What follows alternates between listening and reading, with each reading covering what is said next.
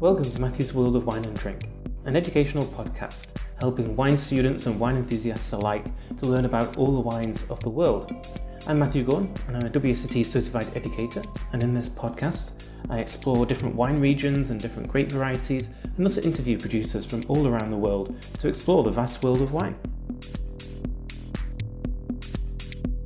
Just to introduce you, Garth Hodgdon, and you've started an import company, Cage Imports. And um, can you just tell me about yourself and your uh, love of champagne? Yeah, so I mean, I came to the champagne world the way that most people do is through restaurants, right? The wine world in, in general.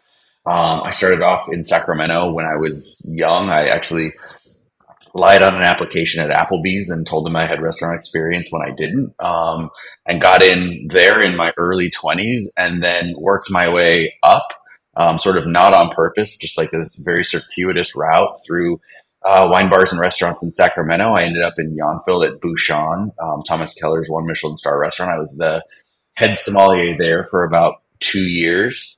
Uh, and I left and I went and worked for Thomas at a couple other restaurants. I was the sommelier at the French Laundry for three and a half years, and then went to Per Se for a year, um, where we, you know, we poured lots of great champagnes by the glass and got to do lots of really fun things.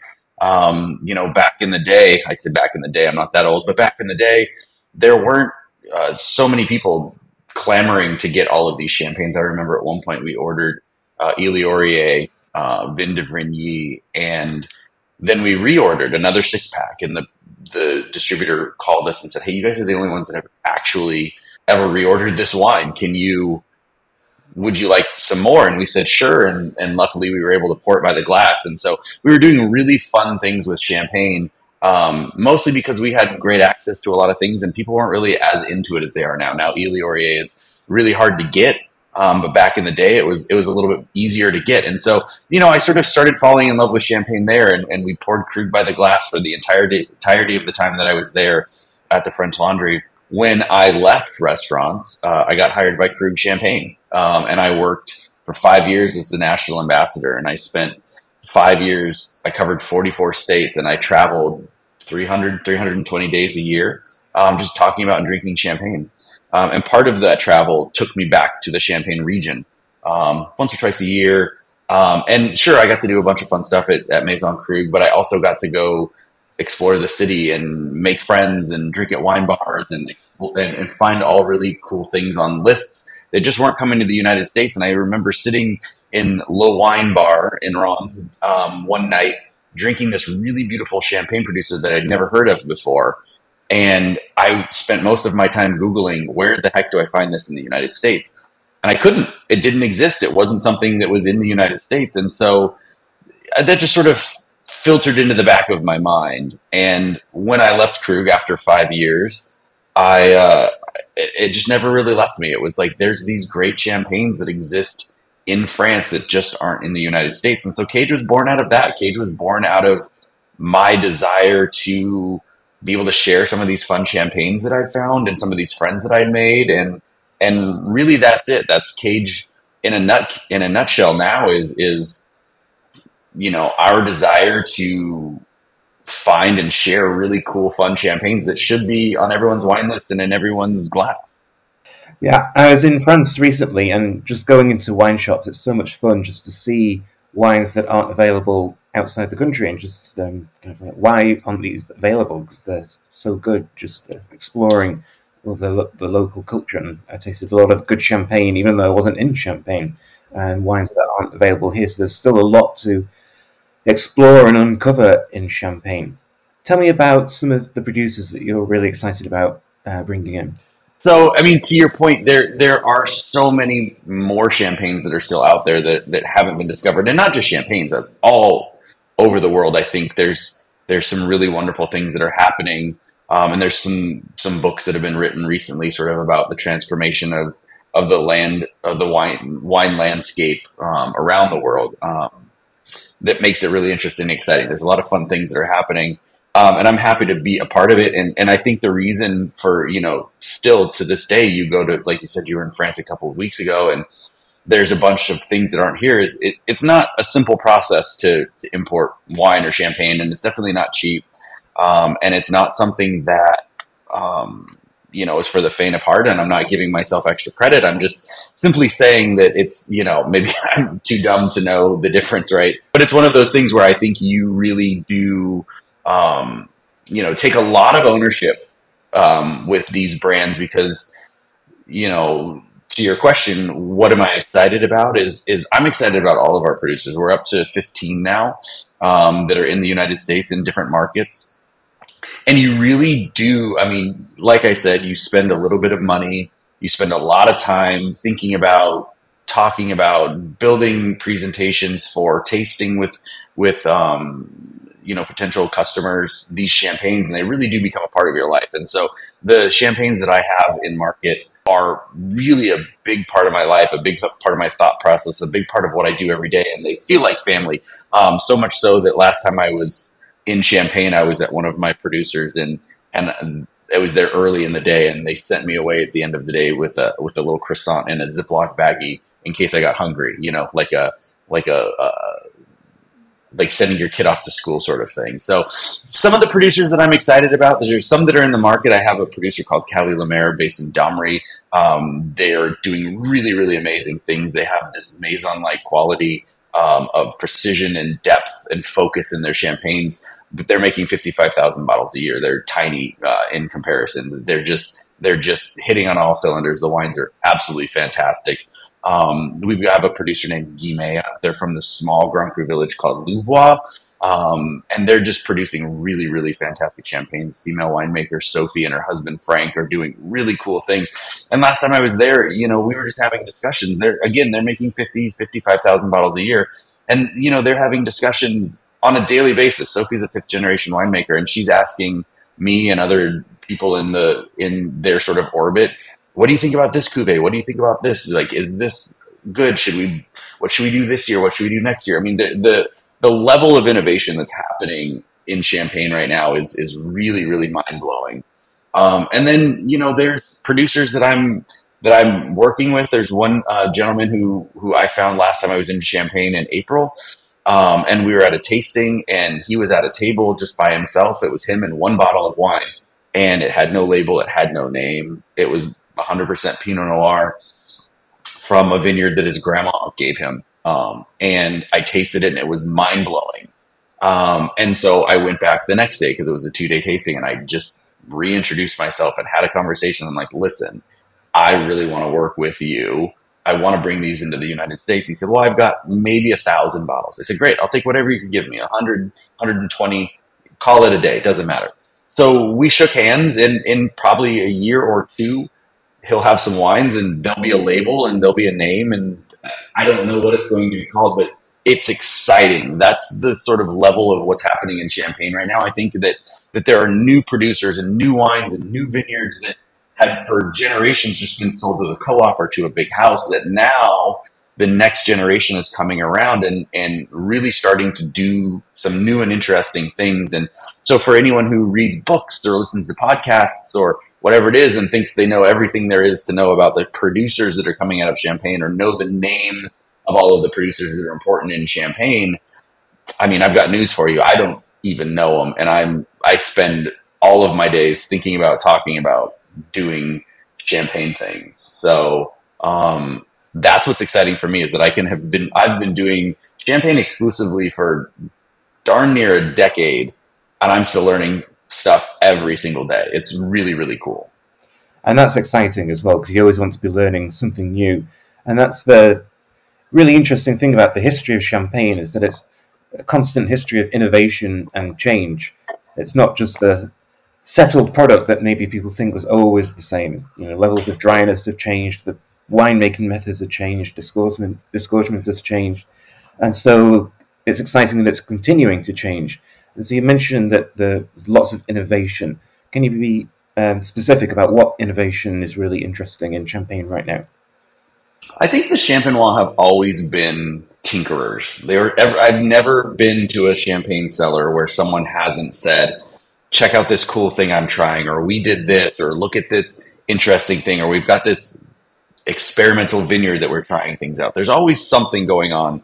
Um, they haven't always been released. They haven't. There hasn't always been a market for things like that. And I think now there is a little bit more of a market. I think people understand champagne and are willing to take some more chances with champagne. And so you're seeing some of the lesser varietals being bottled um, 100%, and you're seeing um, all sorts of different things. But I think what's really happening right now, and the, the biggest change in champagne in the last decade, is climate change, global global warming, call it what you will.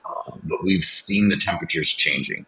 And that's allowed for a lot of things. I mean, Champagne being at the 49 and a half parallels, about as far north as you can go in Europe and ripen grapes. Ripening has been one of the big issues always. Um, and now we're seeing more vineyards like Louvois, like I mentioned. They're directly next to Bouzy. Um, Bouzy is bigger. Bouzy is more famous. They're both Grand Cru. They're both Pinot Noir based. The difference is, is that Louvois has a little bit of a west tilt to it, whereas Bouzy and Ambonnay, for that example, are both full south facing. Um, and that has given them more ripeness, more power, more prestige. Uh, whereas Louvois sort of fallen by the wayside. Now they're making champagnes that are equivalent to or better than um, producers in Bouzy and Ambonnay. And so you're seeing sort of this level of ripeness that's, uh, that's available in the grapes, both phenolic um, and and actual like ripeness that you're getting in the grapes are are, are far superior to what you got a decade ago. Um, you're seeing um, harvest used to be even within one generation. Harvest used to be 100 days from flower to harvest, and now it's average 87 days. Um, and so you're seeing this really dramatic change in the mindset and the way that people are farming and the way that people are thinking about champagne. And you're seeing cool things. I mean, Coteaux Champenois is a thing that now a decade ago, I mean, there was a few producers. I remember buying like a Paul Bara Coteaux Champenois in a half bottle with a crown cap and drinking it on the train, and it was twelve euro fifty, and it was the most delicious thing ever. Um, but it was I bought it as a curiosity. I was like, oh, you never see these, and now every single champagne producer you go see has a barrel of Coteaux Champenois that they're trying to. Um, you know, they're experimenting with. Maybe it's this vineyard. Maybe they're doing Blanc. Maybe they're doing Rouge, or whatever it is. But everybody's making a still red or white wine out of champagne, um, which you know you mentioned history. You go back in history, and and that's what champagne was originally. It was a still wine, um, and they were competing with Burgundy for the best wines of Pinot Noir and Chardonnay, and and they were trying to do that. And you know, for all of the reasons, and I don't need to go into the whole history of champagne, but for all of the reasons that we all know, you know, champagne turned into a bubbly wine as opposed to Burgundy, and so now we're we're sort of looking at that again, and I think it's it's interesting to see that coming full circle, and and that we're making red and white wines, and I'm sure someday someone's going to do a rosé. I haven't seen it yet, but I'm sure it's going to happen.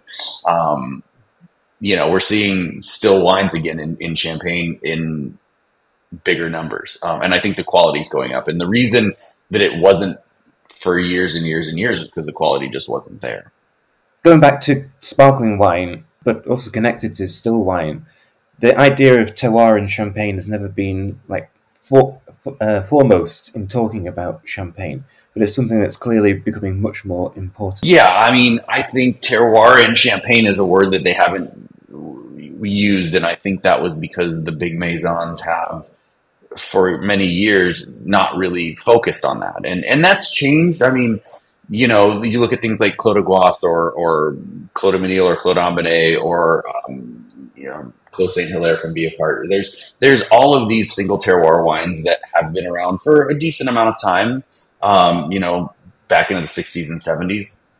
And so there's been a little bit of focus on terroir, but that was always thought of as the exception, is that those are the one or two vineyards that are great and the rest need to be blended. And I think now we're starting to see people, and it's really just, uh, I think it's really just because of the rise of grower champagne in the last 25 years, is that when you're a grower, you really only have one terroir. We work with a few producers that only have grapes from one village.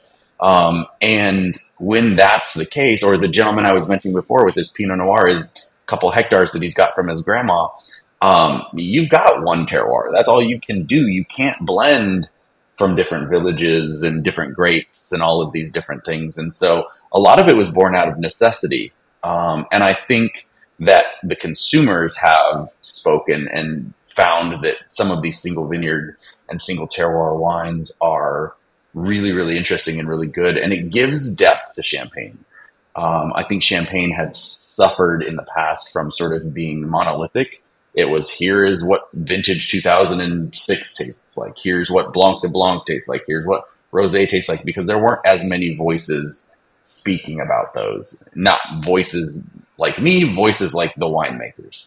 And so when you only had a couple big houses making wines and the growers weren't really doing anything other than selling their grapes, you didn't have as much um, sort of as many different flavors to taste. And so now with all of these growers and there's more every day, um, you're really starting to see the differences and I and and see that champagne is you know, you can do a Blanc de Blanc tasting or a Rosé comparative tasting or a vintage comparative tasting. And I think the variety from one to the other is, is growing and changing uh, in a really fun and interesting way. At the same time, Champagne has always had its different regions semi classified. So there has been awareness in the Grand Cru villages and the Premier Cru villages. There has been awareness of place. Um, is there a particular sub-region of Champagne which you really are excited about? I don't know if it's a sub-region necessarily that I'm excited about more than a grape. I think um, Pinot Meunier or Meunier, um, depending on who you talk to, is is really what's exciting now. And I think for a long time, again, and not putting any you know negative thoughts towards the big houses, but you know, I, have heard Meunier called a filler grape. I've heard it called um, lots of other really terrible names that I won't repeat because um, this is a family show. Um, you know, but it, it, it was sort of just like an insurance grape, and it was Pinot Meunier's vegetative cycle is a couple weeks later and a couple weeks shorter than um, Pinot Noir and Chardonnay. Tends to be a touch easier.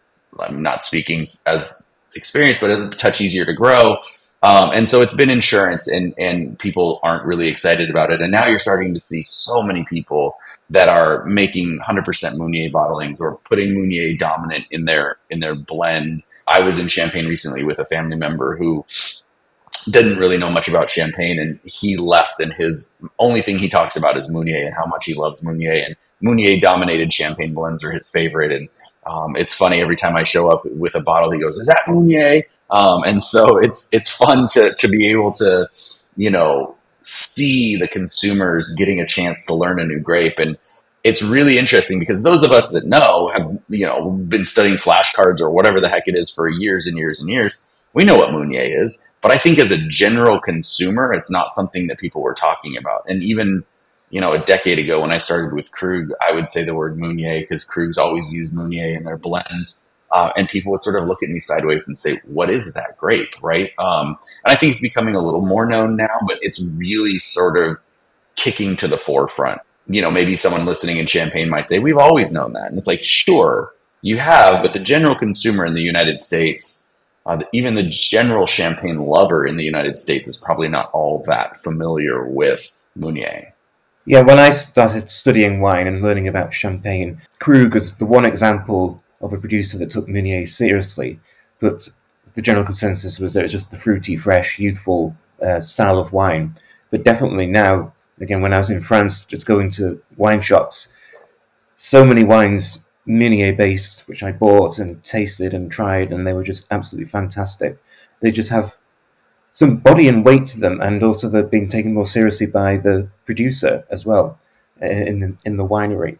Um, in terms of production of champagne, obviously the production is really vital to the style of wine. How do producers kind of um, approach lees aging and the grape varieties they're working with and the, the vineyards they're working with? Are the different uh, concepts or approaches? Uh, one of my favorite quotes was from Alexandre Chartogne, and we were talking about dosage, and I he said, if you ask ten producers the right way to make dosage wines, you'll get 12 answers. And I loved that because it really encapsulates the champenoise sort of methodology and thought process about winemaking and, and vineyard management and everything. Every single person in Champagne has their way of doing it and it works for them. It works for the way they want to make their wine, the way they want to tend their vineyards. And they all think, right or wrong, that it's the best way to do it. Um, and I can't tell you how many times I've been to someone's cellar and they say, "We're the only people in Champagne doing this," and I'm like, "Your neighbors told me the same thing yesterday that they're the only people doing this." And so um, I think there's a lot of of sort of I don't know what I'm like the point I'm trying to make, but I think that there's a lot of differentiation in champagne and there's a lot of similarities in champagne and and it's hard to sort of pull those two apart sometimes when it comes to winemaking. I think what's happening right now that's really exciting is that we're just really starting to talk more about farming and there's less and less herbicides and pesticides. There's less synthetic things being sprayed into the vineyards. Um, you know, you can see the news cycle, and there's certain websites and certain writers um, that I won't mention by name um, that really take joy in blasting the CIVC and blasting the Champenois and sort of saying, "Oh, look how terrible they are to their vineyards." And yeah, you can go and see some vineyards that look like the moonscape, and it's it's really sad. But I think more and more and more, you're starting to see things in Champagne. um, you know, biodiversity is a word that everybody's using. There's n- not just grasses, but there's there's flowers, and pe- I've seen people planting trees in the middle of their vineyards and putting up bird boxes. And I spend less and less time in Champagne talking about vineyard, like vine training and all of these things, and we spend more time grabbing handfuls of dirt and counting the different bugs that are in it. And um, I think that's sort of if you could say, you know, what is Champagne doing right now as a whole? Um, I think everyone's spending more and more time thinking about vineyard health and sustainability and organics and biodynamics and things of that nature that a generation ago or even a couple decades ago just wasn't something that we discussed. And I think part of it is I don't want to say it in a way that makes it sound like, oh, this is all brand new and it's all just happening. There's people who've been doing it. Georges Laval and Cumières is a great example. He's been doing it, you know, since this, since he took over his family's property 20 years ago um, or so. Uh, he's been doing great farming and, and really wonderful biodynamics and, and all of this stuff that is new to most people. You know, there are people who have been doing it for a long time. But I think the overall knowledge and overall interest in champagne by the consumers, not only in the United States, but around the world, has allowed us to deepen the conversation. Where it used to be the questions you got was, what's the dosage? What's the great blend? How much does it cost? And that's the questions people knew to ask about champagne. And now people are asking about farming and, you know, all sorts of things. I mean, there's a producer in, in Champagne, um, Hervieux-Dumez, and he is, um, bee certified. They're bee friendly wineries and they produce honey that you can taste and the wines are great and the people are wonderful and like you know they they have bee boxes. I was actually at one of my producers and um Clement one of the, the winemakers from Hervieux-Dumez was in the backyard of my winemaker or my producer's house. And I was like, Hey, how's it going? And he's like, Oh, Hey, how's it going? I didn't know you knew these guys. I'm just dropping off bees in their backyard. And it's just like this crazy thing that's happening, you know, and not to say that bees are new, but we're talking about them now and we're thinking about them now because it's not just champagne is this product that we drink and it's got bubbles in it and we drink it on New Year's or your mom's birthday or whatever and that's it. It's it's a a region with people and vineyards and they're different and it's not just this is Blanc de Blanc. Chardonnay in Champagne tastes like X. That's not the case anymore. I don't even remember the question, so I maybe answered or maybe not. I don't know. I, I, love I love talking about champagne, um, and I generally wonder, and it's great when no one's recording it. But now that this is going to be recorded, it's sort of like we'll go back and listen and go. He really didn't answer that question, but that's okay. There's no one here to tell us any different at this point.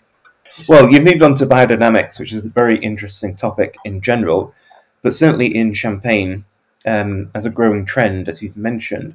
But it must be difficult for farmers to um, grow biodynamically and practice biodynamically. What are the challenges in Champagne? I'm not an expert on all of that, so it's it's definitely hard to to get to all of the minute challenges because they're they're immense. But I know that in Champagne, you know, we're looking at colder climate, we're looking at more rain. We're looking at all of these things. So when you're talking about organics um, in one region, and maybe you're talking about spraying in a vineyard, maybe let's call it Chateauneuf-du-Pape. It's warm, and maybe you have to spray once or twice for mold, or once or twice a year for something. Where in Champagne, you may have to spray twenty or thirty times, um, and so just the amount of of work in a vineyard and the amount of things that take place in biodynamics and organics are multiplied in a in a more marginal region like Champagne, and so um, that I think is one thing. And then we look to a, a, a, vintage like 2021. It rained for the entire month of July. The entire month of July it rained, and I talked to a lot of producers. I was there during that month, and it was a lot of fun because there was no vineyard trips. It was all just barrel tasting, and we drank a lot that that trip. That was a lot of fun. But you know, I talked to some producers that were like, "We're biodynamic, we're organic, and if we don't spray, we're going to lose." 100% of our grapes. And a lot of people made that choice. A lot of people decided that they were like going to stick to that. But I know some producers that said, you know, we're biodynamic or we're organic and we're going through the process of being certified right now, but we're going to have to start over because we have to spray something this year to try and save from mildew or mold. And so you really do run into these issues where it's really nice and easy. And, you know, the growing season there is warm. There's a lot of sun. You know, that pr- pr- provides its own problems as well. I'm not saying it's just easy breezy everywhere, but, you know, in Champagne, you have all sorts of issues. And I think the biggest issue in Champagne, in this regards, biodynamics and organics, but also just in Champagne, and this has come from a lot of people I've spoken to, is that in Champagne, there's always been something. Every year, there's been something that's gone wrong. It's been hail, it's been frost, it's been a rainy growing season, it's been not enough sun, it's been whatever it is. Now you're getting two. You're getting summer frost or spring frost and summer hail, or you're getting you know, two, sometimes three different things that are hitting the vineyards every year. And so you're having to sort of fight on both ends. And that's really been the big issue is that when you're trying to do all of the right things in the vineyard and Mother Nature's fighting you on it, um, it becomes difficult. And so you could probably spend a lot of time with someone who knows a touch more in depth the the challenges of farming. Um, those methods, but I, I, know that in Champagne, it's it's a constant struggle for all the Champenois to sort of decide what they want to do and what's going to work for their vineyards and for that specific vintage. And so it's it's a difficult choice and a difficult way to farm, but I've had a lot of producers who have stuck to their guns and really done some really really amazing things and um, you know, I think there's there's some producers that are producing biodynamic wines and Champagne that are just earth-shatteringly good. Yeah, I agree, and it's fascinating that you have new generations coming in to Champagne and changing the farming practices, which used to be, um, as you say, with the herbicides and pesticides, and just changing to be more sustainable and long-term thinking. Um, I'd like to focus on one producer, Labbé et Fils, because it's part of my wine club, and that's how I was introduced to you as well as to um, those wines, and it's some of the best champagne I've tried recently. Can you just tell me about that producer as an example of what's happening in Champagne? I mean, that's that's. I'm glad to hear that that's one of the best champagnes um, you've tasted in a while. And it's funny. I came to when I again here we go on my tangents. Um, when I first started Cage Champagnes, the I took a trip and I went and visited a bunch of friends and a bunch of people I knew, and some of them were already imported and some of them weren't. And I was with a friend who ha- already had an importer, and we were chatting, and I'd been hanging out with him for a while. And he said, "Hey, you know, one of my best friends makes wine. Do you want to taste with him?" I was, "Yeah, of course. That's that's why I'm here. Let's do it." Um, and so, a lot of the producers I found, I went on Instagram and I I was like, "What are they doing? What are they drinking in Denmark and Sweden and Italy and France and London and all of these places, you know, who are the people in Champagne or in those regions that are doing Champagne and doing it well, and who are they um, looking at and drinking and importing? And that's how I found Caillez Lemaire. They're they were one of the the names that popped up in every market. They were just hot on fire, and nobody in the United States had them. And I got super lucky, and they're great. Labbé is the exact opposite. They're not on the internet. They're they don't have Instagram. They don't have Facebook. Um, I think Jerome told me once they set up a Facebook, he put one post on it, and then he's never looked at it again. You know, so they're sort of like a little bit more off the grid, and I found them through a friend. And that was actually on that trip in July of 2021. And I walked in and they said, you know, normally we take you out into the vineyards, but it's been raining for a month, so how about we just taste every barrel um, that we have in the in the barrel room?" And I said, "Yeah, sure. That sounds like a great time."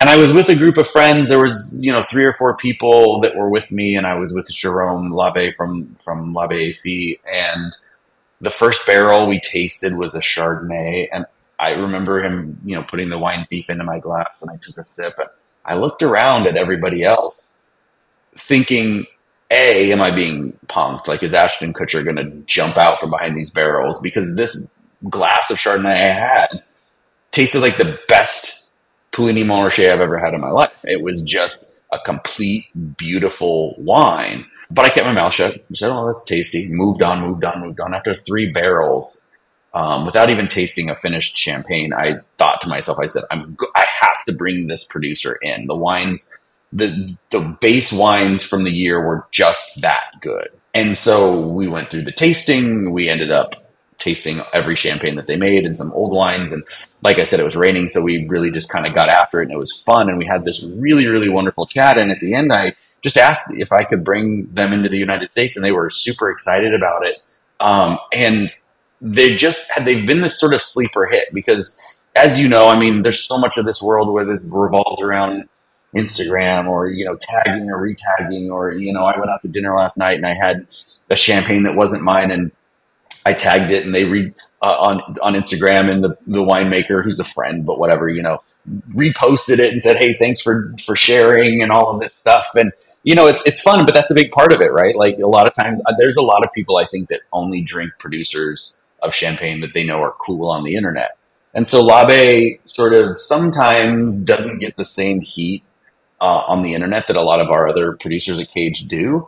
But when people taste those wines, it really knocks their socks off. I mean, the wines are really, really well made.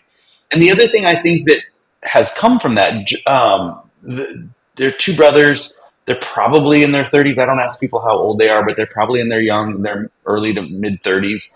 Um, they're they're third generation winemakers, and all they care about is making wine. Like I remember, I sent an email and I asked Jerome for something a couple weeks ago, and his answer was, "Next time it's raining."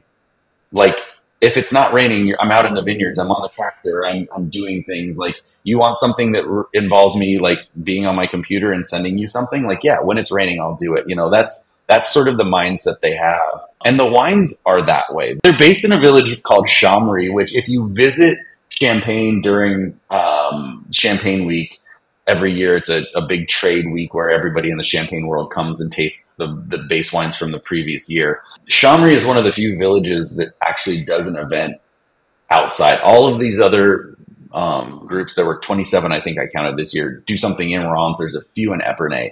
Um, Chamery gets together and they do something called the Chamery Circus, and they taste Coteaux Champenois and they taste the still wines from the previous year. And it's really fun. There's some great producers that are in Chamery.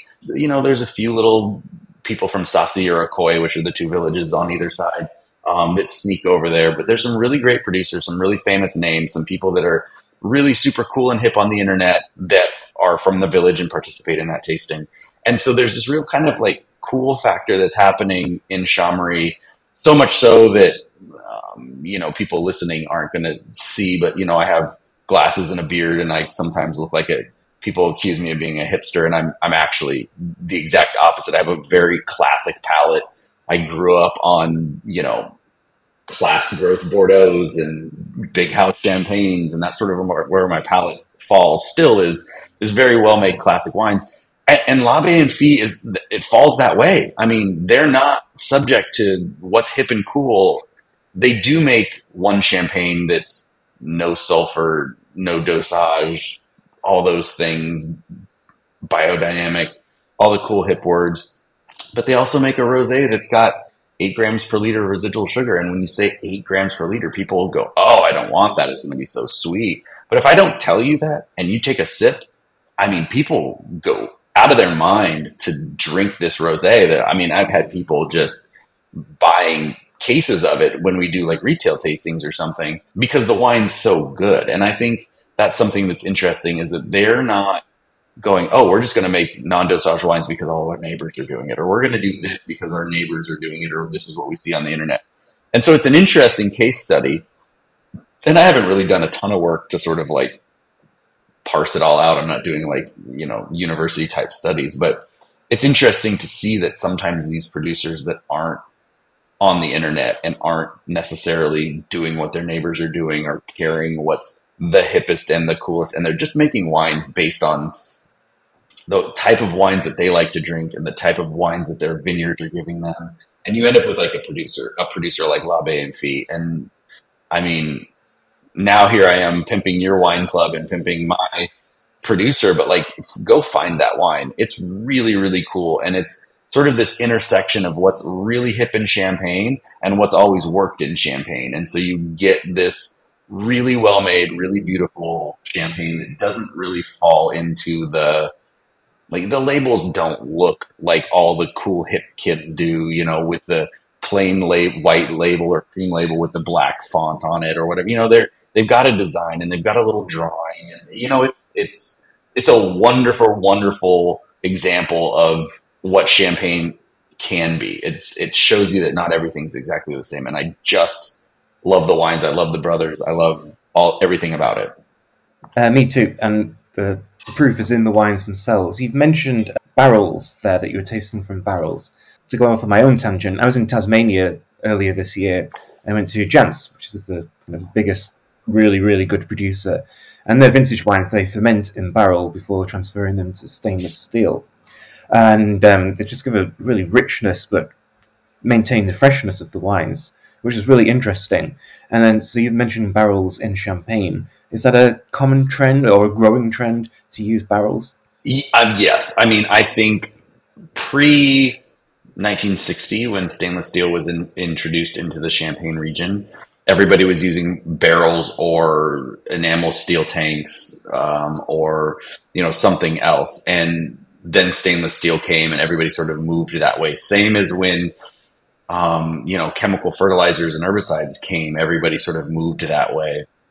And i think the trend the pendulum has swung back and i think a lot of people are using barrels now. And i remember tasting um, with Laurent Champs from Vilmart a decade ago and and he was talking about his barrel program and it was new and exciting and things that people weren't doing and he was mentioning the few other producers that he knew of that were doing that. And now everybody's you know using used barrels and it's fun to say oh i bought this barrel from this producer in burgundy or you know it's been aged with this or you know all these different things and and not everyone's using new barrels. Most people aren't using new barrels because oak and champagne can be really really um, overwhelming. Um, and even some producers that I know in the past had used a lot more new oak have sort of dialed it back. So oak, the oak flavors in champagne is something that's not very predominant in a lot of producers. Um, I know that there was an article just written in Decanter magazine um, by a friend who sort of talked about oak and oak influence in champagne, and it was really interesting to see which producers are still using what percentages. But almost all producers um, that I visit are using some sort of oak in in one fashion or another. Um, most of it neutral. Most of it is born out of the fact that you've got really small plots, and to be able to vinify your plot separately, you have to do it in barrel because you can't have enough stainless steel tanks. If you've got 22 different plots of champagne, you can't have 22 small little stainless steel tanks. So the barrels really just help you sort of keep your keep the individuality of your wines and of the vintage separate during fermentation, um, and it gives you just a little bit longer to play with the flavors before you have to transfer them either into a blend or into a barrel or a, a tank. Regarding champagne and the cost of champagne, it is rising. It is getting more expensive. Um, how do you see that affecting the market internationally for champagne? I mean, gas used to be a nickel price of everything's going up. Um, you know, in Champagne, I was talking to a producer that said in the last two years, the cost of his bottles have doubled. Um, the cost of corks have gone up 60%. The cost of labels, the, I mean, everything in the whole world, um, champagne included, the price is going up. So I think, and I was looking at prices, historic prices recently um, you know, and and I don't think champagne's gone up as much as everybody thinks it has, but you know, a dollar here, a dollar there really does make a difference, and um, I think that's the case across the board in wine. where the prices are going up. It's harder and harder to find. I remember I used to be able to walk in and get floor stacks of really delicious Provence rosé for eight to ten bucks, um, and now they're the, the same bottles are 25 30 40 dollars um, you know it, it's price sensitivity is something that we always discuss but i think it's not a specific problem to champagne. I think it's very noticeable when your bottle of champagne goes up because those numbers are much bigger. Um, but i think i think across the board life is just getting more expensive and unfortunately champagne is part of life. Situation I've been thinking about because usually the the sales of champagne reflect the success of the economy. If the economy is doing well, champagne is doing well. If the economy is doing badly, champagne is doing badly. I think people are very quite confused about the economy right now because in the US it's actually doing quite well, but it doesn't necessarily feel like that that way because, as you mentioned, prices are increasing. How, how are champagne sales doing in general right now? I think champagne sales are doing very well. I think um, everyone I speak to Champagne is and has been going through sort of a, a big, I don't know what the right word is, but Champagne has been growing. Champagne has been getting more and more attention. The price at auctions have gone up. More people are, are, are wanting to drink bottles. The, the quantity of bottles aren't going up, but the people that are drinking it are going up. And so in auction, those prices are going a little bit crazy. And I think that's something that a lot of people point to and saying that, oh, champagne prices are rising. Whereas, you know, since the pandemic and global shortages and shipping and gas prices and all of these things, the price of champagne hasn't really gone up all that much. Um, I think champagne sales, everyone I'm talking to are saying that, you know, champagne sales are doing well. Anyone who says that champagne sales aren't doing great, I think, and I had this conversation with a friend the other day, is that we all think about the pandemic. You know, the last couple years, we were all at home, nobody was working, we were all drinking, and it was a, a nonstop. Nobody knew what day or week or month it was anyway, so you were just drinking. And now I think this is probably the first year where we've had a summer where people are on vacation, where people are traveling, where um, you know restaurants are slower because people are leaving the big cities to go on a beach vacation or whatever the case may be. So I think people's sales have slowed down a touch, and so there are a few people out there saying, "Oh, champagne sales are slower than than they were." But I, I, I really don't see that across the board. I think champagne sales are still growing.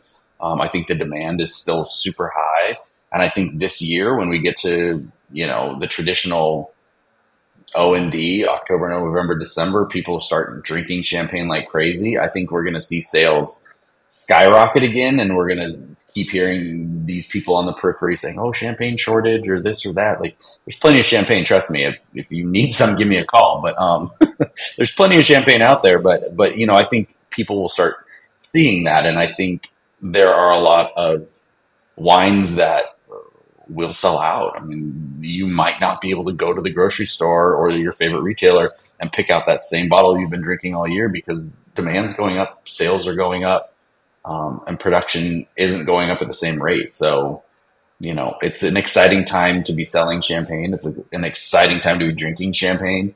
You know, I feel lucky that something I've been passionate about for so long and, and got into business exclusively for myself two or three years ago is sort of going through this revolution of thought, of process, of of storytelling, of quality and I'm just writing some really, really cool coattails of producers that are just making really great stuff. And what I get to do is is bring their wines back to the United States and tell stories and share wines and you know what a what a lucky lucky person I am to be able to do that. I, I feel really honored and blessed. And you know my goal every day is just to make the producers happy and tell their stories and share their wines.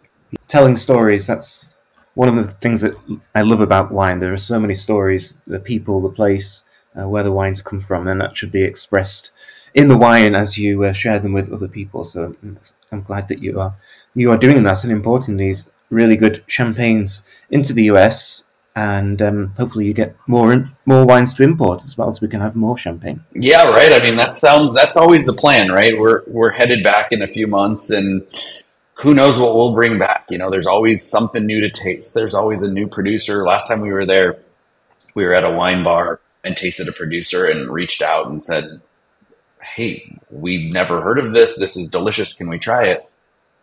Um, and you know, we're in the process now of bringing those wines in. So even when I say I'm not looking anymore, there's still some champagnes that just are so good that you can't can't ignore them. Fantastic. So um, I hope the listeners have got a lot out of uh, this interview about champagne and uh, the different styles and different trends and those producers that um, you just need to try a little harder to look out for, but not that hard because they are available. Uh, so thank you, Garth, for uh, joining me.